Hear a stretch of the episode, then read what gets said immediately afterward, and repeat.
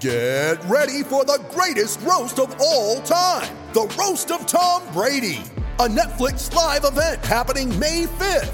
Hosted by Kevin Hart, the seven time world champion gets his cleats held to the fire by famous friends and frenemies on an unforgettable night where everything is fair game. Tune in on May 5th at 5 p.m. Pacific time for the Roast of Tom Brady, live only on Netflix.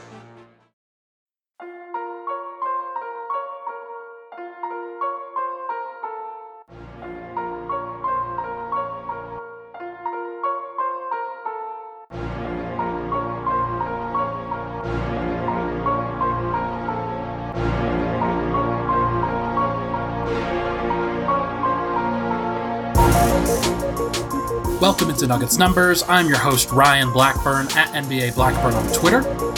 It is Monday night, late Monday night, as I, I get a late start on this podcast. Uh, gonna try and upload this one as quickly as I can after I did this, but uh, fell asleep tonight. Uh, Wash King. Just uh, uh, can't necessarily do the same things uh, staying up till 5 a.m. the previous day to, or actually, it was this morning at 5 a.m uh, to, to get out a, a point guard article um, uh, on backup point guards on denverstiffs.com. Uh, had a good time writing it. I always write my work uh, late at night just because I think it's the time where I work the best. Uh, but that was uh, it, it, it, caught up with me today. Uh, that was too bad. But uh, either way, ready for this podcast, ready to have a good time. I asked for questions on Twitter uh, for a Q&A that I'll be doing in the second half of this podcast. Uh, got some good questions. Thank you to everybody who commented. Wasn't able to get to all of them, but I'm excited to share about the ones that I did get to. First part of this podcast, though, I think it's important to start really quantifying what this Nuggets team is going to look like. Uh, we, we've found out what the roster is going to be have a pretty good inkling of what the rotation is going to look like. Saw some of the rotations that Michael Malone used in the first preseason game on Saturday night. And while that's not the final rotation, while that's not necessarily set in stone or anything, it's at least a good approximation, I think, of what's going to happen at the beginning of the regular season. And we can figure out what's going on from there. I'll use some of my own intuition to figure out what, what the Nuggets are going to end up doing. Uh, but I'm going to project the offense and the defense. I'm going to project the offensive rating and the defensive rating, uh, and where the Nuggets are going to stand based off of what they've done uh, with this roster. What what I think that they're going to do with the rotation, and how that's going to ultimately play out in the regular season. Playoffs is obviously more matchup based. The Nuggets really saw that over the course of this past playoffs, where Jerami Grant stepped into a rotation role or a starting role, excuse me, against teams like the Clippers and the Lakers, where his value was most maximized. Uh, over the weekend, a lot of people were were sort of making fun of Jerami Grant for the for the production that he put up with the Detroit Pistons. Uh, still scratching my head on that one. I hope it works out for him, but like, I think he was in a great role with the Nuggets as a fourth or fifth option, but going to the Pistons to be a second or third option, uh, maybe even a first option, um, I'm, I don't really see it there. But be that as it may, I think the Nuggets are going to be an interesting case study for what it's going to look like in the regular season when you take out a guy like that, when you insert a guy like Michael Porter Jr. into the starting lineup. It's going to be really interesting to see how they perform on both sides of the ball. So, without further ado, let's talk about the offense. Okay, so setting this up, I want to talk about what the biggest changes to the rotation are going to be it is my belief that the starting lineup that the Nuggets are going to use going into the regular season is Jamal Murray, Gary Harris, Michael Porter Jr., Paul Millsap, and Nikola Jokic. That might change at some point. That might they'll probably not be the final rotation. Um, but I think the Nuggets are going to slowly work in Will Barton on the bench unit, and then they will figure out what they're going to do with the starters down the line. Uh, Paul Millsap is probably not going to have the same role that he has at the end of the season that he's going to have at the beginning. But for continuity purposes, uh, for the Nuggets having added JaMychal Green, uh, I think it's wise and I think it's probably the right thing to do to just pencil in that Millsap is going to start, Green is going to be the backup, and we're going to figure it out from there. Um, But MPJ for Barton is going to be the, the sub in the starting unit. Barton for MPJ is going to be the sub in the bench unit. And so it works both ways. And this is going to be a really interesting thing for the Nuggets this year because Porter is going from a very small role to a very large role. I don't think that Barton is going from a large role to a very small role. I think he'll be a slightly reduced role. And so the Nuggets are going to have a larger minute share of really good players, I think. And that's going to be really interesting in the regular season. So, MPJ for Barton in the starting unit, Barton for MPJ in the bench unit, Facu Campazzo for Beasley and Torrey Craig in the backcourt. That's going to be interesting. Uh, JaMychal Green for Jerami Grant in the front court, and Isaiah Hartenstein for Plumlee in the front court as the backup bench center.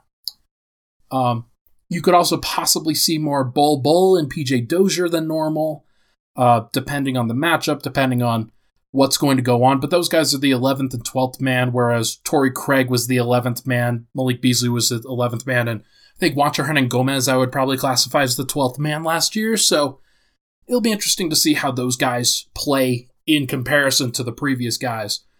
Um, but how does this change affect the Nuggets from an offensive overview perspective? Um, I think that the number one thing that really changes is that MPJ kind of adds that easy shot factor for Denver in the starting unit. Uh, people forget that even though that Barton has been a good offensive player, he's a versatile piece. Uh, his overall efficiency, because he doesn't shoot two pointers that efficiently, is actually lower than you would want it to be for a third option. He's at about 54, 55% true shooting. Michael Porter Jr. was at close to 62% true shooting. Is he going to stay that way? I doubt it. I don't necessarily think that makes a lot of sense for it to stay that way if he's going to see a lot more added attention. But if he's at 58, 59, uh, if he's offensive rebounding, if he's doing some of the things off ball that kind of draw some more gravity than a guy like Will Barton does, then I think that could actually help Denver, uh, especially on the offensive end.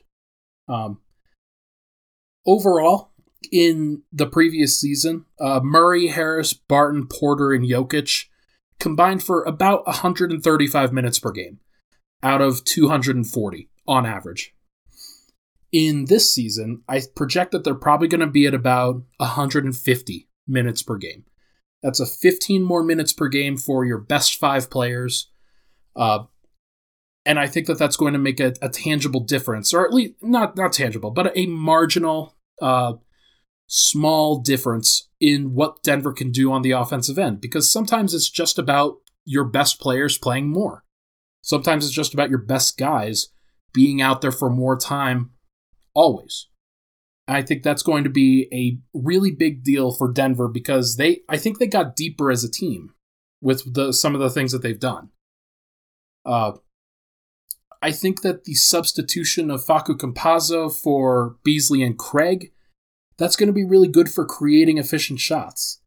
Uh, it's not necessarily great for the uh, defensive side for, or well, we're, we're going to have to wait and see on that. I'll, I'll, I'll talk about that more in, in just a bit here.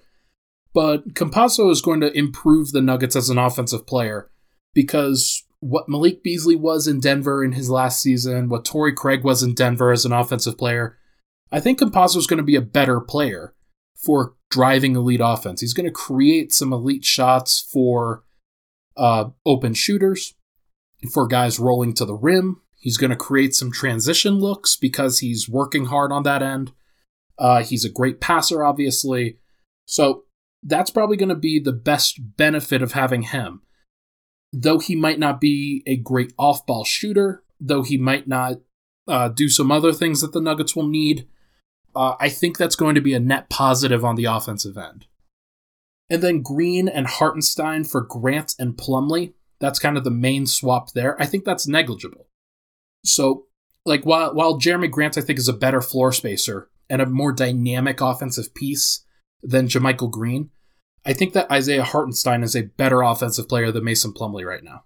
And that's uh it's interesting that Isaiah Hartenstein got a minimum deal and Plumlee got eight million a year. Uh, that's that's not something I would have expected. So, looking a little bit more detailed at the numbers here, uh, last season's four factors, which, if you don't know about the four factors, they are the four most important statistical indicators for a great offense or a great defense, or a poor offense or a poor defense. They're effective field goal percentage, your turnover rate, rebounding percentage, and the proportion of free throws to field goal attempts. Uh, all of those things matter in different capacities, but they've been proven. John Hollinger was really the first one to do this work. Uh, they've been proven to be good indicators for what a healthy offense or defense will look like. If they excel in those factors, then they'll generally be good. Most importantly, effective field goal percentage. So Denver's EFG last year was 53.5, which ranked 10th. I think that will improve as Denver continues to take more threes and they play better players on the offensive end. Like, think about this uh, MPJ is going to add about 15 more minutes per game in the regular season, and Facundo Campazzo is going to play more in place of Torrey Craig.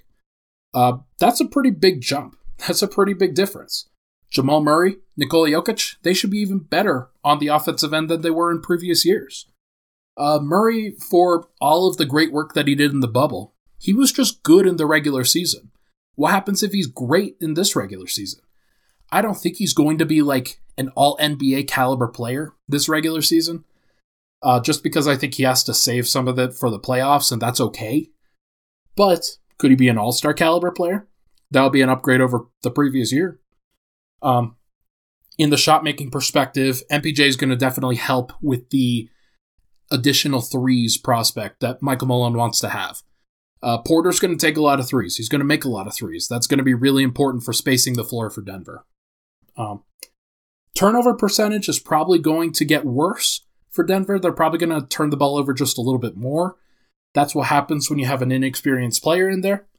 Uh, Porter is going to generate a lot of turnovers himself, but he's also going to be in the wrong spot on occasion. Uh, his individual turnover percentage isn't that bad, but I think he's going to have some rookie moments, inexperienced moments where he's driving into traffic, draws a charge, uh, or he just loses the ball on a drive, or he cuts in the wrong time when Jokic is looking for him to cut at a different time, uh, etc. Uh, there will be times there.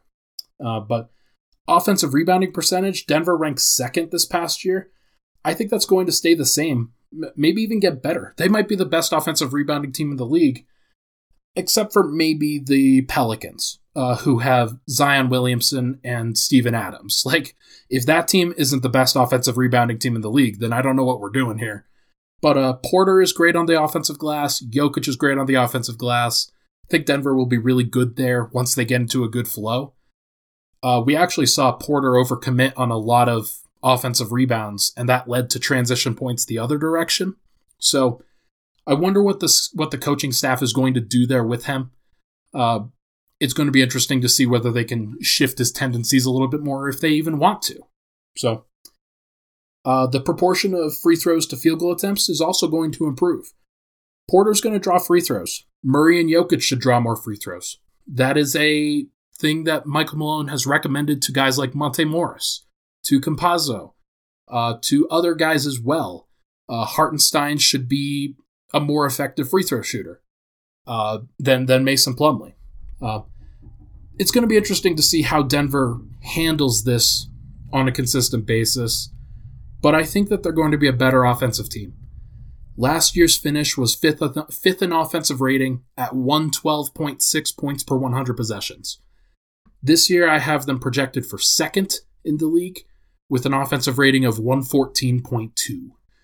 Uh, it's a small jump, but it is a meaningful jump because when you get from that elite precipice, getting to an even higher level is really important. They're they're reaching the Dallas territory at that point, which is great. Let's move to defense same guys are stepping into this rotation. Um, MPJ for Barton in the starting unit, that's probably going to be a downgrade. Uh, Barton was a good defender last year, in the regular season especially. Uh, didn't play in the playoffs, so I, I can't necessarily say what he would look like in the playoff atmosphere. but MPJ overall is a worse defender than Will Barton. His size will help him, but not enough. Um, if Barton is on the bench for MPJ, that should improve that group's defense overall, though. Uh, there were a lot of times uh, last season where the bench defense really struggled. And it was for a variety of reasons, but often it was because on the wings they struggled to keep up with guys as Porter lost track of his assignments as he continued to struggle. Uh, Barton, if he wants to continue to prove that he's a main focal point of this team, he's going to have to keep his game up on defense as well. Um, Facu Campazzo is also a different defender from a guy like Torrey Craig, but he's a better defender than Malik Beasley for sure. Uh, so I think that swap is going to be negligible. Green and Hartenstein is also negligible uh, because they're coming in for Grant and Plumlee. I think that Plumlee is probably a slightly defender, better defender than Hartenstein right now, but I wouldn't count on it. Uh, Grant is a different defender than Green, but I think Green might be a better regular season defender. Uh, we'll see if that actually bears fruit. Last season's offensive factor or defensive four factors: uh, the effective field goal percentage, fifty-three point three. Uh, Denver ranked 17th on defense. They ranked uh, 14th in turnover rate. They ranked 19th in defensive rebounding rate, and 14th in field goal uh, to free throw to field goal attempt ratio. Uh, all of those things I think are going to be really interesting to track this year because effective field goal percentage is probably going to stay the same or get worse uh, given Denver's personnel. Porter is going to be a big contributor to that. Whether he can stick with guys, whether he can cover for his own mistakes a little bit better. I thought he was pretty decent in the game against the Golden State Warriors, against Kelly Oubre, Andrew Wiggins, uh, when he got switched out to other players as well. But he's going to have to be stuck to his uh, stuck to his man, and other guys can't cover for him all the time. So because they Denver's going to face a lot of great people, and they they're going to have their own problems. Um, the turnover rate, Denver should generate more turnovers though. Uh, Facu Campazzo, turnover pest. He's going to draw charges. He's going to get into passing lanes. He's going to lull defenders to sleep and then capitalize. Uh, that should win Denver some possessions for sure.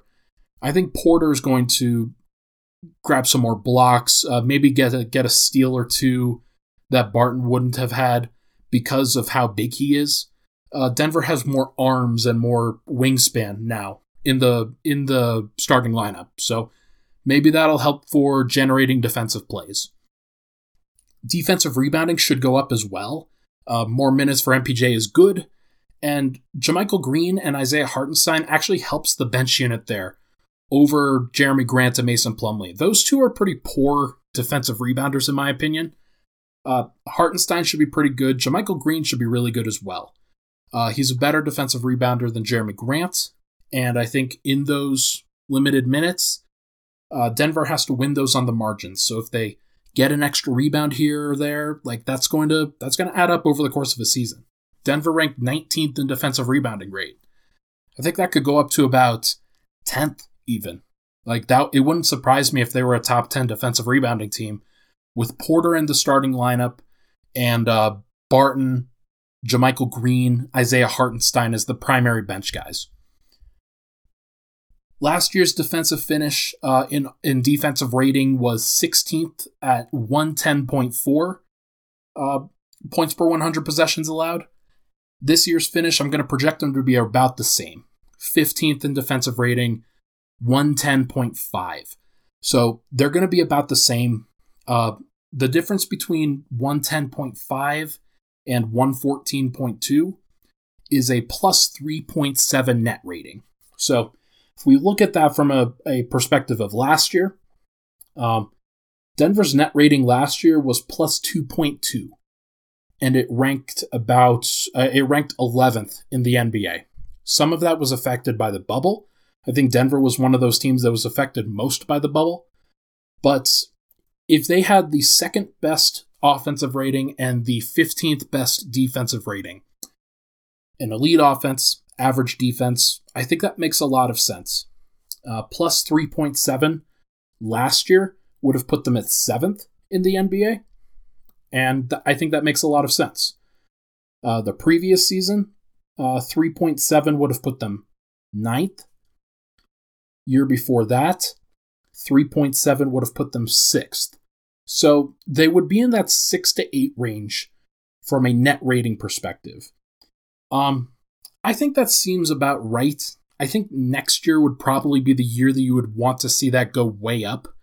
Uh, like, for example, Houston back in 2017 18 was a plus 8.4. That's really, really good. Uh, Milwaukee was a plus 8.6 in 18 19.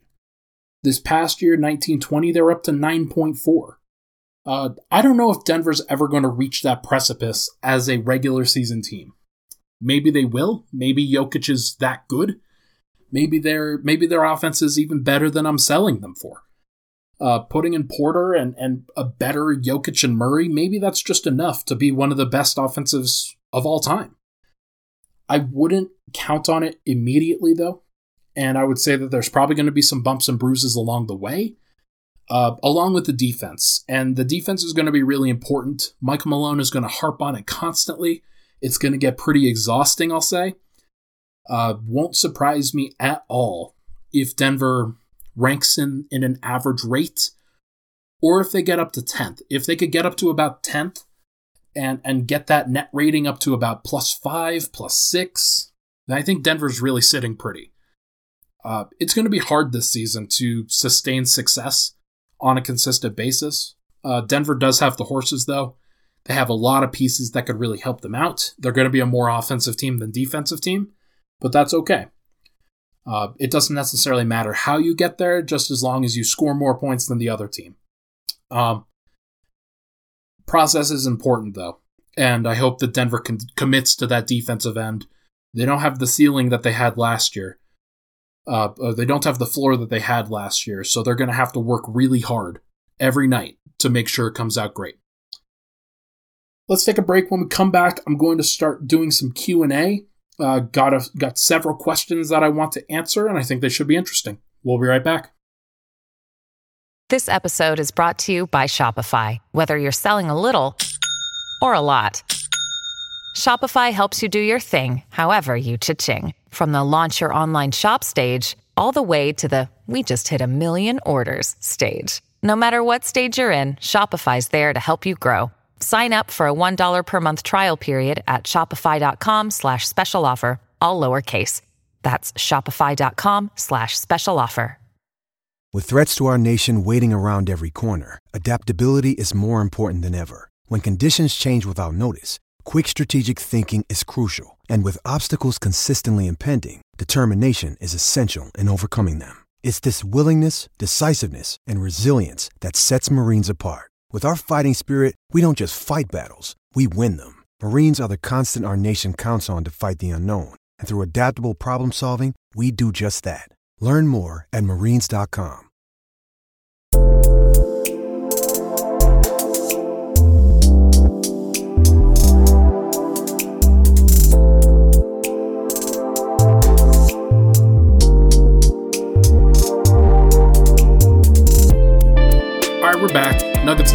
Blackburn here. Two segments today. First segment about the offensive and defensive ratings. Second segment, Q&A. Uh, want to do this more frequently this year. If you've noticed on Twitter, I've been doing a Periscope Live. I did one after the game on Saturday night. Usually I do one during the middle of the week, uh, Tuesday night, Wednesday night or so. Uh, I'm going to try to do more of those, especially if there's important news that needs to be covered. I think that's a really fun medium and it involves a lot of Q&A. It involves me talking to the audience consistently and having a good time with it, and I enjoy it. So, I'm going to do more of it because I like to do things that I like to do. Let's start with this question. Uh, get this one out of the way. I don't want to spend too much time on it. Marcus Valenzuela asks Is there any likely scenario where you feel the Nuggets would entertain trading Murray, or not Murray, uh, Michael Porter Jr. and company for James Harden. Uh, he goes on to describe how this goes against Denver's plans and beliefs of team building. And I tend to agree.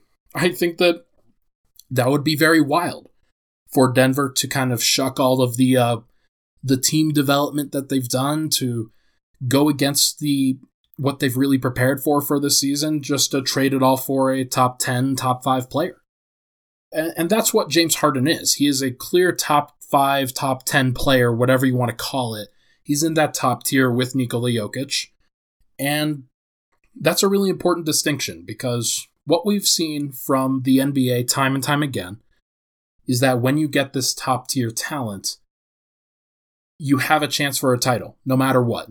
Uh, you saw uh, Wade, LeBron, and Bosh with the Heat. You saw the Celtics with Ray Allen, Paul Pierce, Kevin Garnett. Uh, the Warriors with Kevin Durant, Steph Curry, and Klay Thompson, and Draymond Green. Like, when you add talent, it makes things a lot easier. Having really good players makes things really easy. And there are questions with Michael Porter Jr. that you could justify wanting to bring in a guy like James Harden. It's going to make everything easier for everybody else on one end of the floor. Uh, I think that Denver says no to a James Harden deal because despite the fact that Jamal Murray and James Harden and Nikola Jokic would be awesome, they would be great on the offensive end of the floor, probably be a historic offense. If you trade Porter, you trade Gary Harris, you trade Will Barton, that's how you have to get to those salaries. Uh, where does Denver's defense go?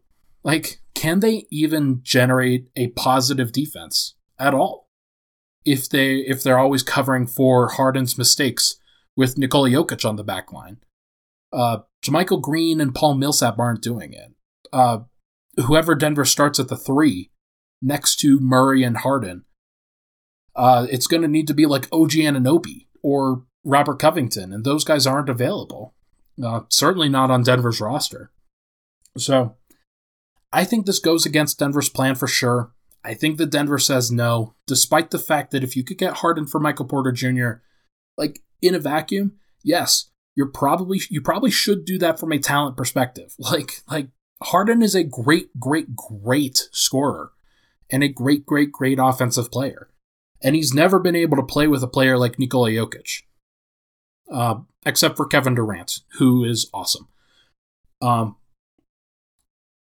but you get to that position and you ask yourself, okay, how do the Nuggets get through the Los Angeles Lakers? Does this help them get past that point? If the answer is no, then I don't I don't really know what we're doing here.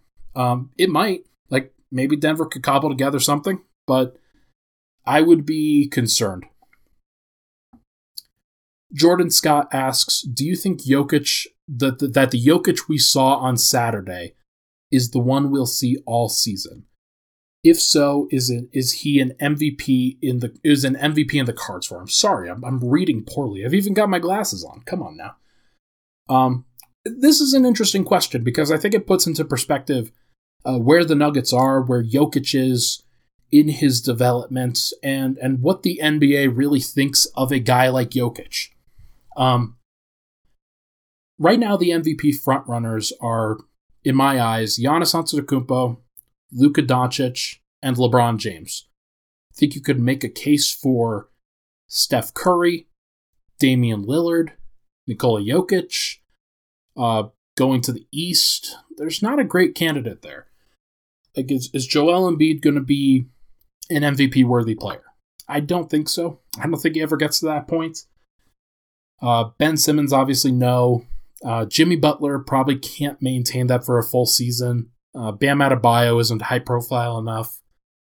Uh, Jayson Tatum, like he kind of fits that mold of a of a big time scorer on a on a really good team, but I don't know if he's there from a, a playmaking perspective yet in the West, you go back, you see the Clippers. Okay, Kawhi, he always has a case, but I think he's going to load manage in a 72 game season. Like, hard to really justify being the MVP if you're going to play less time. Uh, and we'll, we'll see what their team looks like. Uh, Anthony Davis, maybe. Uh, it's always going to be difficult if people feel like LeBron is the best player on the team. Uh, I doubt that Anthony Davis can get an MVP while LeBron is on that team. Um, Luka obviously mentioned, LeBron I obviously mentioned. Uh, Damian Lillard could be an option. Steph, or uh, obviously mentioned Steph. oh no, I didn't really mention Steph. Uh, he's a guy that if they come out of nowhere and he's averaging 30, 32, uh, maybe it's in the cards for him if he's got historical efficiency. If he brings that Warriors roster kind of back from the brink. I think that if you're the Nuggets, I think that if you're if you're Jokic and you want to play the full season, you want to really grind it out, you want to be the best team that you could possibly be. It means that Jokic is going to have to go hard. It means that he's going to take things more seriously. And the Jokic that we saw on Saturday really took things seriously. He was engaged, he was pushing the ball up the court, he was dominant on the glass. Kevon Looney and uh, and Marquese Chriss are not exactly like contenders for defensive player of the year at the center position. So I kind of take it with a grain of salt. But if the Nuggets kind of start to figure this thing out, and Jokic is the benefactor of it, if he's averaging 20 to 25 points, maybe on the upper end of that, maybe it's 23, 24. If he's averaging in that range and he's putting up eight assists and 10 to 12 rebounds, and his efficiency is great, and the Nuggets are great, then you might start to hear some buzz for him. Um, I don't think that an MVP season is in the cards, but I do think that the season that the the game that we saw on Saturday is going to be pretty commonplace for him. Uh, the Nuggets have a bunch of other guys, or two other guys who I think are going to command the respect of the NBA. Jamal Murray and Michael Porter Jr. from a, a consistency standpoint are going to be uh, scoring problems for the opposing team. Uh, they could drop 25 to 30 points on any on any given night, and it means that Jokic isn't going to have to all the time. So he's not going to put up the 25 point per game season that he probably needs to win. And teams will associate a lot of his success with the success that that Jamal Murray has had or or Michael Porter Jr. has had. And they'll be like, okay, Nikola Jokic might be the best player on this team, but he's getting a lot of help from his supporting cast. And that might be true. It might.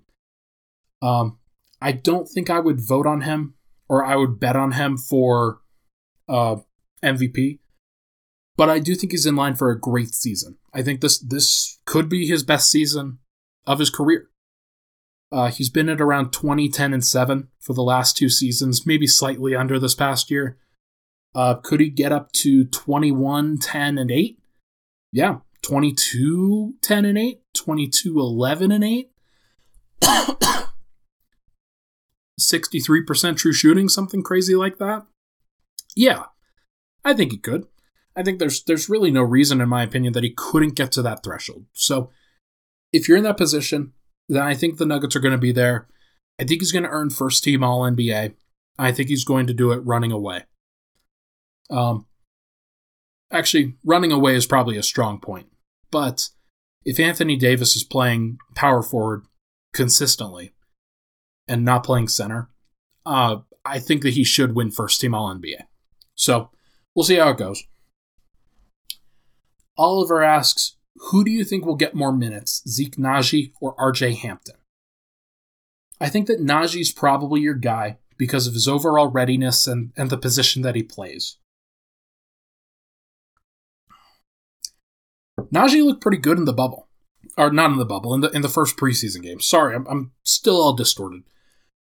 Um, he looked pretty good. His his mechanics were really clean uh, as a catch and shoot big man. Uh, caught from the mid range, caught from the three point line. Had a really nice chase down block in the half court. Uh, looked pretty good in terms of where to be and what he was doing on a consistent basis. So I think that because of that, and because that Denver has a, a minimum backup center in Isaiah Hartenstein.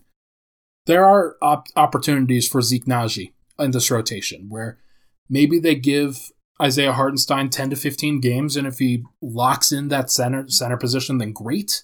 If not, or if he gets injured, then Zeke Nnaji's the next guy up. Um, at least from my perspective. I don't think that RJ Hampton is next up in line. I think that Denver's going to have Will Barton back in that position. They're going to have PJ Dozier, who's not even playing, who could play any of the one, two, or three. He's got the defensive potential. Uh, think of it as more of the like Torrey Craig versus Michael Porter Jr. dynamic, where Michael Malone is always almost always going to go with the Torrey Craig because he can trust him. He's going to trust PJ Dozier because of what he does on the defensive end, and he knows what he's going to get from PJ more than he does from RJ right now. So that would be my guess at the outset. Derek Valdez asks, How long do you think the second unit will take to mesh and be most effective? Thinking lineup changes and chemistry, etc. Uh, I would say a couple months, at which point Michael Malone is probably going to establish a rotation that includes a starter rotating with the backcourt uh, in the bench. Uh, Denver's going to be in a position where they're going to want to win, and the best opportunity for them to win is to put their best players on the floor at all times. Uh, this often happens with Malone, where he'll start with a 10 man rotation and he'll try to let the second unit get some chemistry, mesh a little bit. Maybe he's got 11 players that he wants to play, only plays 10 on a consistent basis, might give the 11th some time. But I don't think that the bench unit is going to be elite. I think they're going to have their ups and downs, where sometimes it looks like they're clicking. Sometimes it looks like hey, Facu Campazzo is really dishing the ball out. He's averaging five assists per game over a week span or a three week span or something like that. And he's really putting pressure on the defense. Uh, Morris is shooting 45% from three during a three week stretch, and then he looks pretty good. Uh, you're going to get things like that. Uh, Will Barton is going to probably come off the bench, in my opinion, and he's going to look pretty good there too. Uh, JaMychal Green will have some sometimes where he's hit three, four threes, and and he changes the game. Isaiah Hartenstein, same thing. Like maybe not threes, but he could have a game where he goes for a ten and ten triple or ten and ten double double with a couple blocks off the bench, and that'll be great. That's exactly what Denver needs in small minutes. So I don't think that they're going to finish the season with that rotation. I think things will change. I think Porter will probably get some time as a bench scorer. Murray will probably get some time as a bench scorer, especially if if Monte or, or Facu, if they need a break uh, physically. I'm thinking Facu here specifically because he's already played 20 plus games with Real Madrid this year, and he came over, and the way he plays, he's going to need a break in my opinion. So if he gets some time, then then maybe Jamal Murray comes in, he subs in for him while Facu recovers, and and he plays well with the second unit. Uh, just wouldn't surprise me at all. Uh, but we'll see. We'll see what they end up doing. I think that the rotation is going to be fluid. It's not going to look the same all the time. And really, it's going to be about a feel thing with Malone, and that's okay. Uh, he gets paid a lot more than I do to craft a rotation. Final question here. Uh, Tyson Rutch asks plus minus wise, what is your prediction for the best two, three, and five man units for the Nuggets this year? I didn't really do a bunch of deep dive for this. Uh, I just kind of tried to think about it conceptually from what the Nuggets are going to want, from what the individual players are going to be looking for on a consistent basis. And so I have five two man units, I have four three man units, and I have three five man units, just to kind of wet the whistle a little bit. Uh, first two man unit. Murray and Jokic. Really going out on a limb on that one. Uh, that's going to play a lot. Those guys are really good. When those guys are on the floor, Denver's usually pretty good. Um, they have great chemistry for obvious reasons, and they're both elite players. So when your elite players are on the floor, you're generally pretty good. Uh, MPJ and Jokic is going to be another one. I don't have MPJ and Murray on here, though I think it could easily be on there if they if they develop some chemistry. If Porter starts doing some pick and pop sets with Murray, I think that could look pretty good. Uh, we'll see if it ultimately does. We'll see what Jokic does in those situations, but I'm looking forward to seeing what Denver does with those three. Uh, but yeah, Murray Jokic is one, MPJ Jokic is another. I think either Facu and Monte or either Facu or Monte along with MPJ, and either Facu or Monte along with Murray is also going to be good. And that's where I think uh, rotating MPJ or Murray with the second unit, that's going to be where that comes in. Uh, those guys are going to be pretty good. Uh, MPJ and JaMychal Green, I think, is also going to be a good one. Jerami Grant and Michael Porter was a really good unit last year. And I think this this particular unit with JaMychal Green instead of Jerami Grant, I think it has a lot of the same tendencies. Uh, JaMychal's not going to be a guy who imposes his will often, but he's going to be a solid defender. He's going to do his job, going to rebound and defend his position. Uh, is going to hit open shots, and then you have Porter for more of the uh, the firepower in this case and kind of the pop. So I think that those two, if they play with Jokic, if they play with Hartenstein, if they play with Murray, if they play with Barton, it's going to look pretty good no matter what. Uh, Denver's going to have to get into a rhythm though, because I I think that there will be some issues there. But like, if Porter is the player that we think he is, I think it's going to work. Um, three man units: Murray, MPJ, Jokic, really going out on a limb again. Uh, another one is Facu, Monte, and Jokic. I think we saw that on Saturday. Anytime that you surround Jokic with multiple point guards, he's going to look pretty good. Uh, there are going to be times where Murray and Harris both go to the bench, and Facu and Monte are both out there, and Jokic is still rolling, and he's still on the floor with the first unit. Uh, Facu and Monte, uh, they're going to get him the ball. They're going to be in a really good position where they can do it consistently. Uh, those three should generate great offense, and I think the defense should be pretty smart too. Should be able to get out and transition pretty consistently, get some easy shots. MPJ, JaMychal Green, and Nikola Jokic is another one uh, for the same reasons as uh, Jerami Grant. I think that that's going to be another great trio. And then last one is Harris, Barton, MPJ. I think that's going to be a really good one as like a 2 3 4 combo where you're probably going to have either Murray or Monte at the first at the point guard position and you're going to have Jokic or Hartenstein at the at the center position. Maybe they even go with like JaMychal Green or Paul Millsap as the big. Uh, but Harris, Barton, MPJ, I think that's going to shred. I think that's going to be a really good offensive lineup on a consistent, consistent basis. Anytime you move Porter to the four, it's going to change. Like the dynamic between uh, Porter versus JaMychal Green or Millsap at the four, it's just night and day. Like what the Nuggets could do offensively. So I'm looking forward to seeing that. Five man units, I'm not sure if I want to put Denver starting unit in there, but I do think that the the Murray, Harris, Barton, Porter, Jokic lineup going to be pretty good for the same reasons that I talked about the three man. Um, all five of those guys are probably Denver's five best players right now, and I think that that just fits really well. Uh, nothing really to it. Going to be a lot of spacing, a lot of uh, wing scoring. Uh, Jokic and Murray can still do their pick and roll dance, and they're going to have a lot of spacing around them. So, should be fun to watch. Another five man uh, Morris, Murray, Porter, Green, Jokic.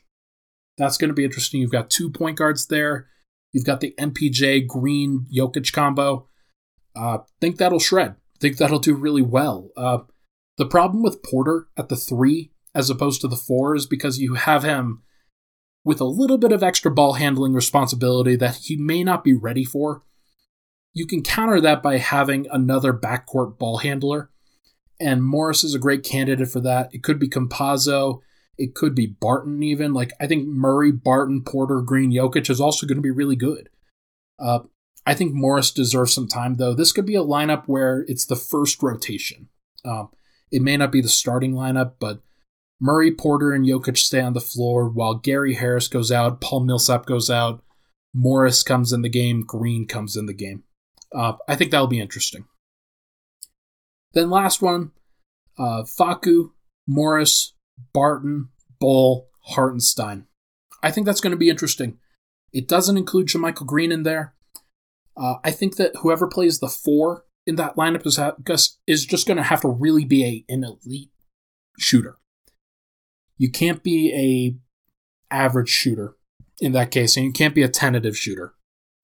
Uh, Millsap has his tendencies where if he gets into a good rotation or he gets into a good rhythm, excuse me, he will hit shots, and he like he did that against Golden State on Saturday, where the only shots that it really felt like he hit were the threes that he had on the pick and pop, were catch and shoot variety. Uh, I think Bol can do a lot of those same things. And I think that this unit down the line could be Denver's primary bench unit. You've got Facu Campazzo, uh, Monte Morris, both in the backcourt. You have Will Barton, who's going to be your primary scorer. Uh, a little bit undersized for the three, but kind of made up for when you put Bol Bol next to him at the power forward position. And then you have Isaiah Hartenstein as the center. He's the rim roller, he's the guy who collects offensive rebounds, going to help on the defensive glass. Uh, I think that lineup could really work.